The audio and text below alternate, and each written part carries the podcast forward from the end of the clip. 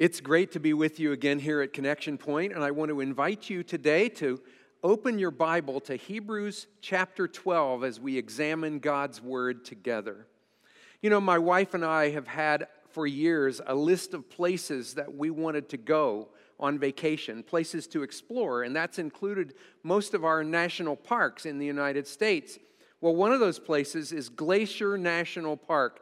And last year in 2020, Candy and I had planned to go to Glacier National Park. I had literally been looking forward to visiting this place for about 30 years. And finally, last year was when we were supposed to do it. We had our airline reservations, we had a place reserved where we were going to stay within the park. We had it all planned, and then the pandemic obliterated our plans.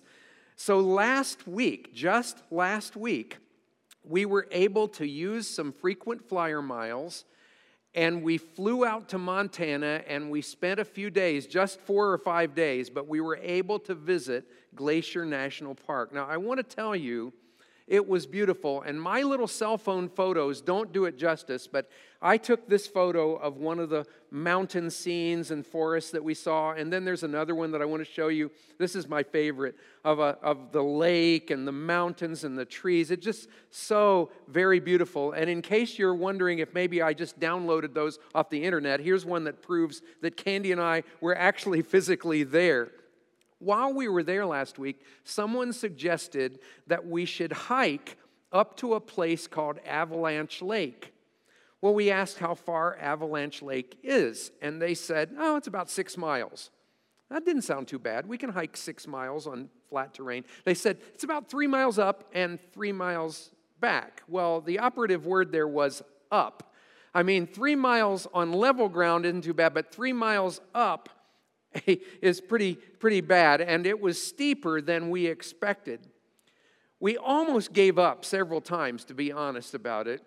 But several times along the way, as we about the time we were thinking about turning back, an interesting thing happened. There were other hikers who had already made it to the top, and they were coming back down the trail. And they kept offering us words of encouragement. They would say things like, You're halfway there, or Don't stop now, you can do it, don't give up, it's worth it if you make it to the top.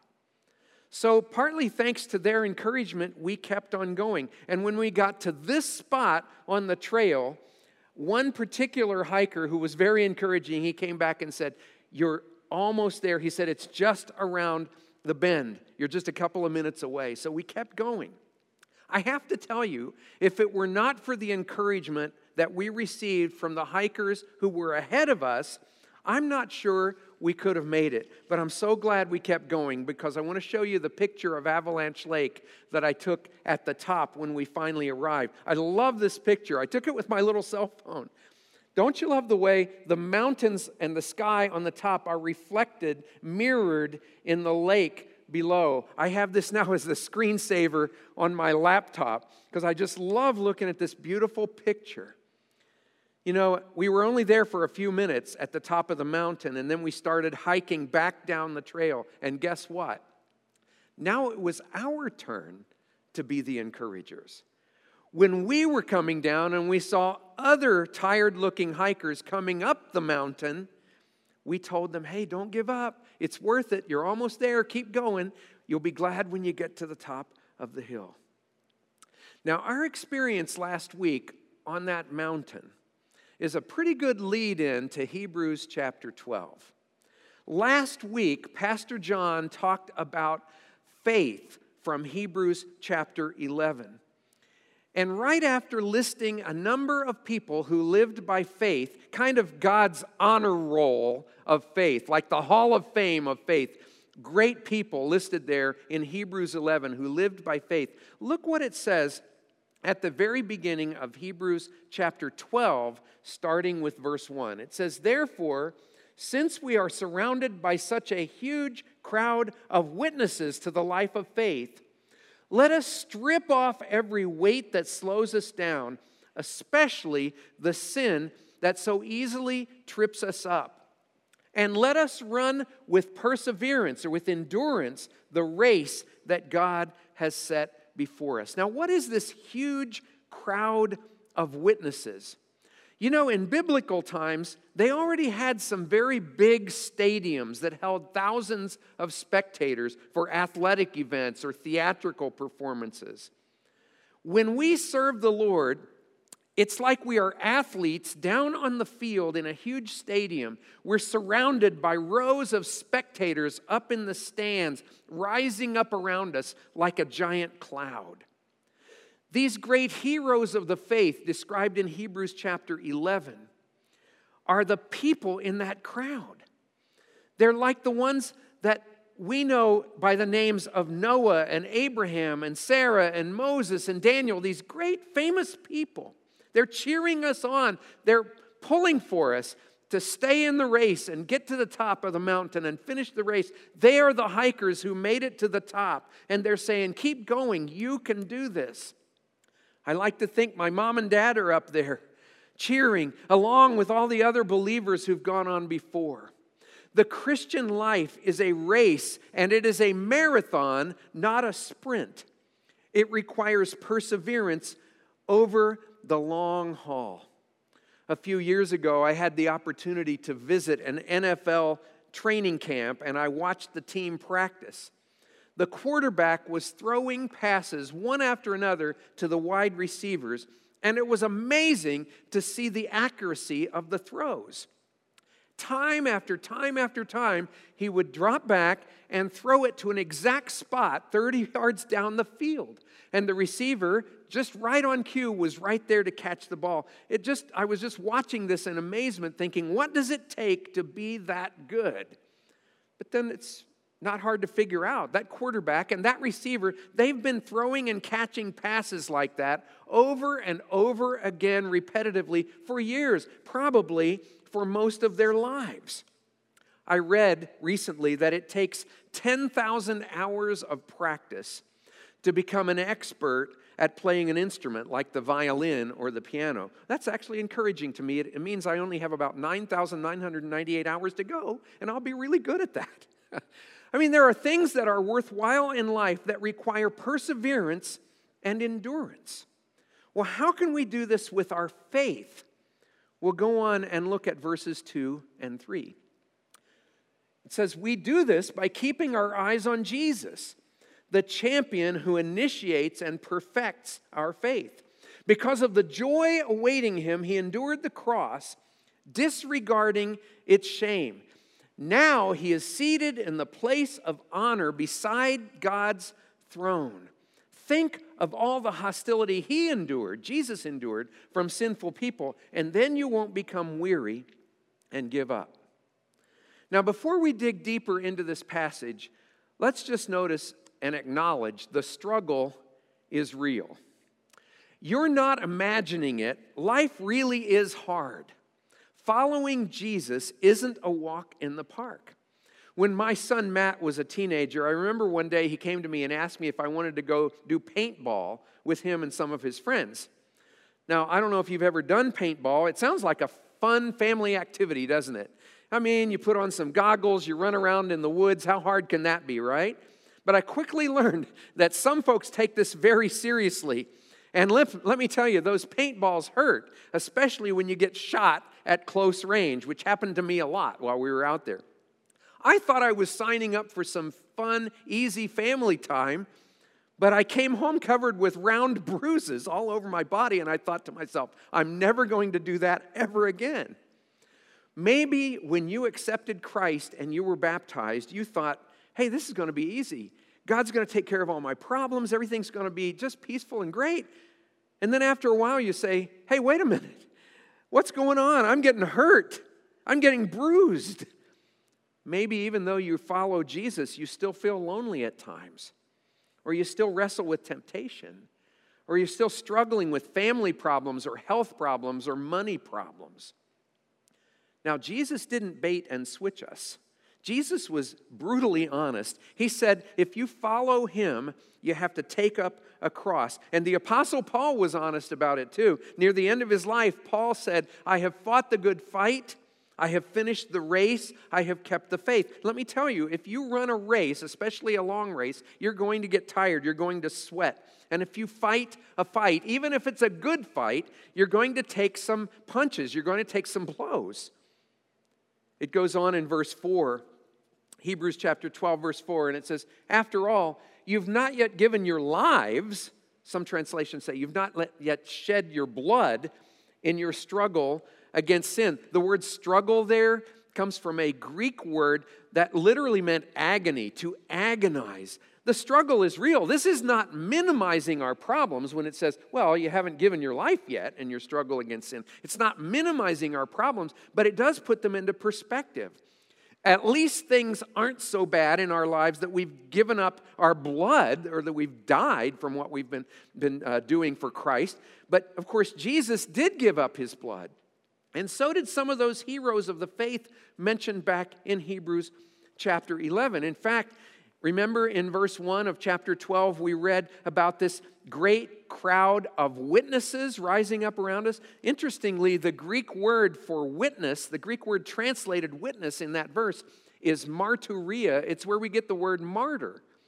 So many people died in those days because they preached the gospel that the very word witness, martyr, came to mean people who died for their faith Back in Hebrews chapter 11, it describes the great victories that were won by faith. And so it mentions, like in Hebrews 11, it says, verse 33 those who through faith conquered kingdoms, administered justice, gained what was promised, shut the mouths of lions, quenched the fury of the flames, escaped the edge of the sword, all these great things that these people did by faith. But then it goes on and it says, others, though, Others were tortured, refusing to be released so that they might gain an even better re- resurrection. Some faced jeers and flogging and even chains and imprisonment. They were put to death by stoning. They were sawed in two. They were killed by the sword. They went about in sheepskins and goatskins, destitute, persecuted, and mistreated. And I love the way it says this the world was not worthy of them.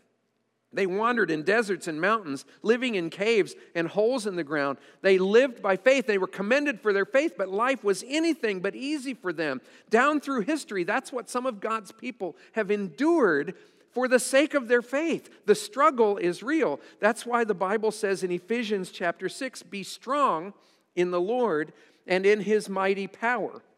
That's why it says, put on all of God's armor so that you will be able to stand firm against all strategies of the devil. For we're not fighting against flesh and blood enemies, but against evil rulers and authorities of the unseen world, against mighty powers in this dark world, and against evil spirits in the heavenly places. That's why the apostle Peter wrote in 1 Peter 4:12, "Dear friends, don't be surprised at the fiery trials you're going through." as if something strange were happened to you. Don't be surprised when life is difficult, but don't be dismayed either. The struggle is real, but the struggle is survivable. A missionary in Japan once told me when your feet hurt, it doesn't mean you can't walk, it just means it hurts when you walk. Hebrews chapter 12 actually suggests three questions that we should ask when we are struggling. Here's the first one What is your focus? What is your focus? You know, when you run a race, you have to keep your eyes on the goal. You don't look back, you don't look over your shoulder, you don't keep checking back to see what the other runners are doing. You focus on the tape at the finish line and you sprint toward it. Now, let me ask you honestly what has your attention? most of the time? What are you focusing on in your life? I own several ball caps. Kind of have a little collection of them. People have given them to me over the, the years, and I've purchased a few when I've visited different places. This particular ball cap is my very favorite one. One time on another trip to Montana, Candy and I rode up a ski lift up to the top of a mountain, and about three fourths of the way up the hill, my ball cap blew off my head and it fell down onto the, the hill below. Well, we were almost to the top of the mountain, and I was determined. I liked this cap, so I was determined to retrieve it. And it didn't look, from my vantage point, like it was very far down the hill. So I decided to just walk down and retrieve my ball cap. The problem is, the hill was a lot steeper than it looked.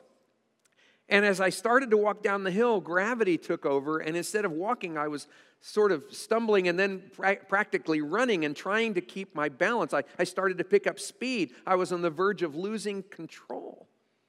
Just in the nick of time, I grabbed onto a tree and it stopped me from tumbling all the way down the mountain. Let me tell you, I look back on that and I really question my judgment. I risked serious bodily injury for the sake of a silly ball cap. Why would I do that? I'm not sure why what I was thinking. I was pursuing something that really didn't matter much in the big picture. And it almost ruined my life. But let me ask you, what are you focused on? Are you focused on things that really matter? This scripture says to fix your eyes on Jesus. Fix your eyes on Jesus, not on ourselves, not just on our money or our cars or our retirement or our homes, not on our problems and our worries, not even just on good things like our jobs or our families or our friends. Fix our eyes on Jesus. Even in the church, we need this reminder. We get so caught up in other things and programs and activities, but the point is to focus on Jesus, to focus on Jesus and fix our eyes on Him when we are happy and when we're sad, when we're young and when we're old, to fix our eyes on Jesus even when we die. Jesus deserves our full attention. Jesus is the author and perfecter of our faith. He's the beginner and ender. He's the starting point and he's the finish line. He's where you came from and he's where you're going. He was there when you were born and he will be there when you die. What could you focus on that's more important than Jesus?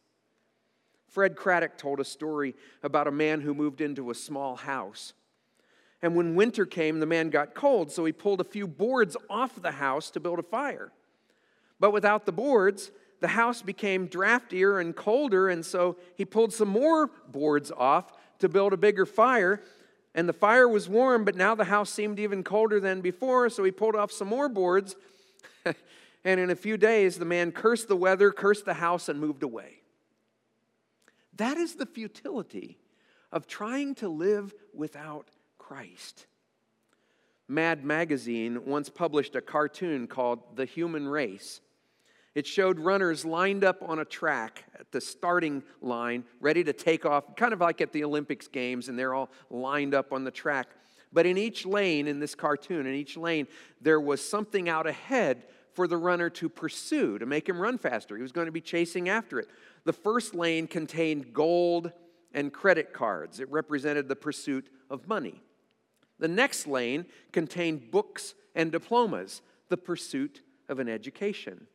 In the next lane, there were bikini clad girls, sexual pleasure. But as the runners circled the track, here's what they did not see when they came around the final turn, there was a cemetery at the finish line. So, whatever they were pursuing, when they got to the end of the race, they were going to have to die. And all of the things that they were pursuing would not really matter when they finally crossed the finish line. Let me ask you, what is your focus? Are your eyes fixed on Jesus? You say, but how do I see Jesus? Well, listen, you can find him in the Bible if you look for him there. This isn't just some religious rule book. This is a living message about the living word, God who came to earth in person. So you can find Jesus. You can see Jesus in the Bible if you look for him there. You can find him in the church if you look for him in the church. This is his body, the church. You can also see him in the people that you serve. Jesus said, I was sick and in prison, and you visited me. I was hungry and thirsty, and you gave me something to eat or drink. I was in need of clothes, and you clothed me. And you say, Well, when did I see you? Oh, Jesus said, Whatever you did for the least of these, you did it for me. So you can see Jesus if you look for him. So, to review, there are three questions to ask when you're struggling. The first question is, What is your focus? Now, here's the second question What is holding you back? The scripture says in Hebrews 12 to throw off everything that hinders and the sin that so easily entangles. Look again at Hebrews 12, verse 1. Let us strip off every weight that slows us down, especially the sin that so easily trips us up, or another translation says, entangles us. See, before you run a race, you have to take off all your heavy clothes. You strip off your warm up jacket. You get rid of any baggage that might weigh you down or hold you back. Drivers will not win the Indianapolis 500 if they're carrying around a bunch of extra weight in their cars. You can't run a race successfully if you've got your shoelaces tied together. But sometimes in our walk with God, that's exactly what we try to do. We're trying to run the race, but we're tying our own shoelaces together. We're getting all tripped up and tangled up with things that hold us back. If you're a gardener, did you ever plant peas? It's interesting, pea plants send out little shoots, little, little runners that grab onto anything near them. Now, that works well if there's a fence or a trellis next to them because they'll grab onto it and it supports them and lifts them up toward the sun as they grow. Unfortunately, those pea plants will also grab onto any weeds that are growing nearby. And unfortunately, in my garden, there usually are some weeds. The problem is, even for the gardener, it's hard to uproot the weeds without uprooting the peas. They're latching on to the very enemies that are trying to choke out their growth and their life. We do the same thing. You know, this series that we're doing from Hebrews is called Don't Give Up. But it occurs to me that when we decide to follow Jesus, there are things that we give up. There's a sense in which we do give up. To follow Jesus, I need to give up my pride. I need to give up my self sufficiency. I need to give up my desire for approval and recognition. I need to give up my need to be in charge. I need to give up things that I foolishly cling to like weeds in my garden. Jesus said, if you want to be my disciple, you have to deny yourself and pick up your cross and follow me. And listen, in Bible times, no one picked up a cross unless they expected to die on it. There are things we die to when we come to Christ, things that we have to give up and separate ourselves from that are holding us back. And that means surrendering first and most of all our pride. I, I spoke for a retreat in Australia, and during our recreation time, the folks there wanted to play sports and they wanted to play American style football. Now, this was cool because I did not play football in high school. I played other sports, but I did not play football. but to them, because American style football was a little new in Australia, they, they thought I was the expert. They wanted me to be the quarterback. I was large and in charge on the American style football field in Australia. I was calling the plays. But later they decided to play cricket. and I've never played cricket in my life and I, I didn't know what to do. I had to humble myself. I had to learn from the kids. I had to be comfortable being like a beginner. And I had to recognize that I didn't have to be in charge or be the one with all the answers.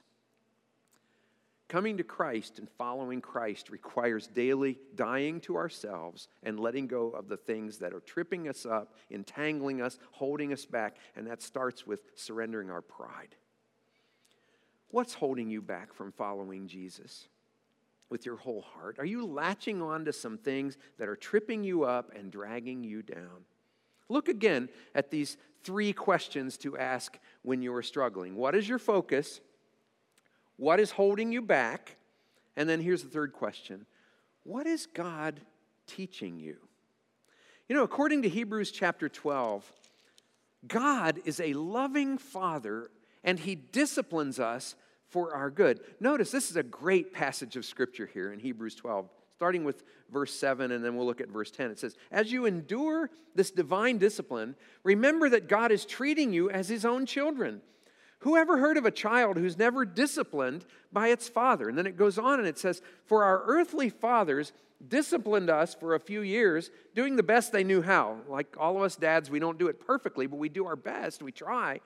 But God is a perfect father. God's discipline is always good for us so that we might share in his holiness.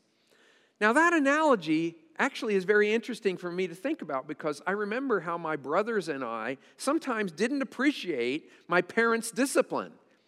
I mean, they made us do things we didn't enjoy. They took me to church with them. They made my brothers and me go to church with them every week. We didn't always enjoy it, frankly, but we went. We all had chores to do on the farm. They made me go to school. And when I got in trouble at school, they even had the nerve to side with my teachers and my principal. They corrected us when we did things that were wrong, not because my parents didn't love us, but because they did love us. And Hebrews 12 is saying that God does that very same thing. That's the way God treats his children.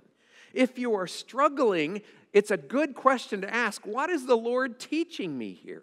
Verse 11 says, here in Hebrews 12, says, No discipline, oh, this is so true, isn't it? No discipline is enjoyable while it's happening. It's painful. I don't like going through things.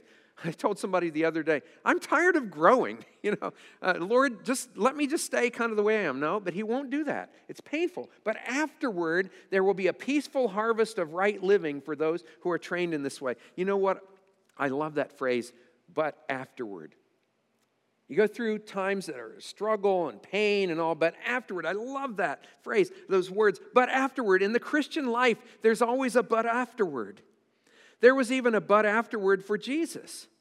Remember Hebrews chapter 12? It says that Jesus endured the cross because of the joy that was awaiting him or the joy that was set before him. Let me tell you, you can put up with a lot when you know there is joy ahead. When Jesus died on the cross, there was still a but afterward. It was Friday, but Sunday was coming. The resurrection was coming. On the day you die, there will still be a but afterward. See, struggles deepen our faith and they can even broaden and expand our testimony. You know, at first, if you look at a caterpillar, it just looks like a fuzzy worm. it, just this little fuzzy thing, it struggles to emerge from the cocoon, but afterward, in time, the struggle forces fluid into its wings, and eventually it comes out as a butterfly. Now, if you step in and prematurely open the cocoon, thinking that you're doing it a favor, the caterpillar won't have to struggle so much, that's true, but actually you're hurting it and you're prohibiting it from ex- displaying its full beauty. You know, the struggle is necessary for the butterfly to grow strong and reach its full beauty. That's the way it is with us, too. We like to be on the mountaintop. I love to look at the mountains. I, I just, oh man, it, it raises my vision. To be up on top of the mountain, that's great. But when you get to the top of the mountain, what you often find is if you've actually been on top of a mountain, not much grows up there. On top of the mountain, it can actually be cold and barren and rocky. There's not a lot that grows up there. It's great to be on top of the mountain, and from the top of the mountain, oh man, your perspective is broad and you can see a lot of things. But you know where things actually grow most of the time? Down in the valley. The soil is richer there. In the farm community where I grew up, we had what we called bottom land. Bottom land was land at a low elevation right next to a creek, and creeks in the spring would overflow when it rained a lot. They would overflow and flood the fields with muddy water. But when the floods receded, they would leave behind rich topsoil. And by August, the best corn crop in the area was growing there in the bottom land. You may be in the valley right now, you may be in the bottom land. But you know what? This may be the very place in your life where God, where God will make something great grow. Someone has said, Your pain can become your platform. Uh, your pain, your pain, that, that job you lost, that painful illness you've had to endure, the divorce that broke your heart, the long season of spiritual darkness you have endured, it can become the platform for growing in God's grace and ministering to other people. My wife Candy wrote a little poem and put it to music, and the lyrics go like this Without the storm, there would be no rainbow. Only in darkness can we see the stars. In the depths of the ocean, there is beauty and life. It's really true, you know. In the darkest of places, a small candle shines bright. In the darkest room, in the deepest sea, in the darkest night, He is still here with me. He is my anchor when the for- fierce storm winds blow. He is my rock. Oh, be still and know. What's God teaching you through the struggle? There's a book called Take the Stairs. It makes the point that we like to take the escalator or the elevator because they're easier. We don't have to work so hard. But if you take the stairs, it'll give you exercise and it'll actually make you stronger. Taking the stairs is a way of choosing the harder way because it will help you grow. Hebrews 12 kind of sums this up in verses 12 and 13 when it exhorts us and it just says, So take a new grip with your tired hands. Don't you love that? Take a new grip, get a fresh grip with your tired hands and strengthen your weak knees. Mark out a straight path for your feet so that those who are weak and lame will not fall but become strong. What is God teaching you through the struggle? Last November, 21 year old Special Olympics athlete Chris Nikic set a record as the first person with Down syndrome to finish an Ironman race. Now, an Ironman race, that means that he had to swim 2.4 miles bike 112 miles, and run a full 26.2 mile marathon and do all of that in 17 hours or less to qualify. And he did it all. Last weekend, he was honored on TV with the Jimmy V Award for Perseverance at the 2021 ESPYs. In his acceptance speech, Chris told the crowd, he said, I am an Ironman, Adidas athlete, public speaker, author, and as you can see, ladies, I am adorable, single, and available. he said that he wants to honor God and give hope to others, so he has three goals. One is to get 1% better every day, another is to work hard, but his third goal is never to give up. Let me tell you, for some people, you are an essential part of that great crowd of witnesses. For some people, you are the hiker coming back down the mountain. You are the one who will encourage them to keep going and not give up hope. Some people are looking to you as an example of faith. They're relying on you to cheer them on in their walk with God. They're watching to see how you will handle your struggles and whether you will handle them by faith. So keep your eyes on Jesus. Let go of anything that's holding you back and learn what God is teaching you day by day. Never, ever give up. Let's pray. Father, I was really struck by that verse that talked about tired hands and weak knees. Because that's how I feel sometimes. And I know that in this message, as we study this passage of Scripture, I'm talking with people who often have tired hands and weak knees. And we just get weary of the battle. We get tired of the race. We just feel like we don't want to keep climbing up a mountain anymore. Lord, thank you for people you've put in our lives who have gone farther than we have up the hill and who are urging us to continue on. Thank you, God, for those faithful people, believers from past generations, believers like the ones we read about in the Bible, believers that if we look around, we can find here at Connection Point in this church, people who are encouraging us keep going, don't give up. You're almost there. Help us to listen, Lord to their wise advice and to follow where you lead with perseverance, with endurance, recognizing that even in our pain, Lord, you can help us grow and you're going to use our lives to bear incredible fruit for the glory of your name. Thank you, Lord, for this great book of Hebrews and this passage that we've been studying today. For all who are hearing this message, Lord, I pray a special blessing upon them that your Holy Spirit would give them comfort, encouragement, strength, tenacity, and courage to keep going.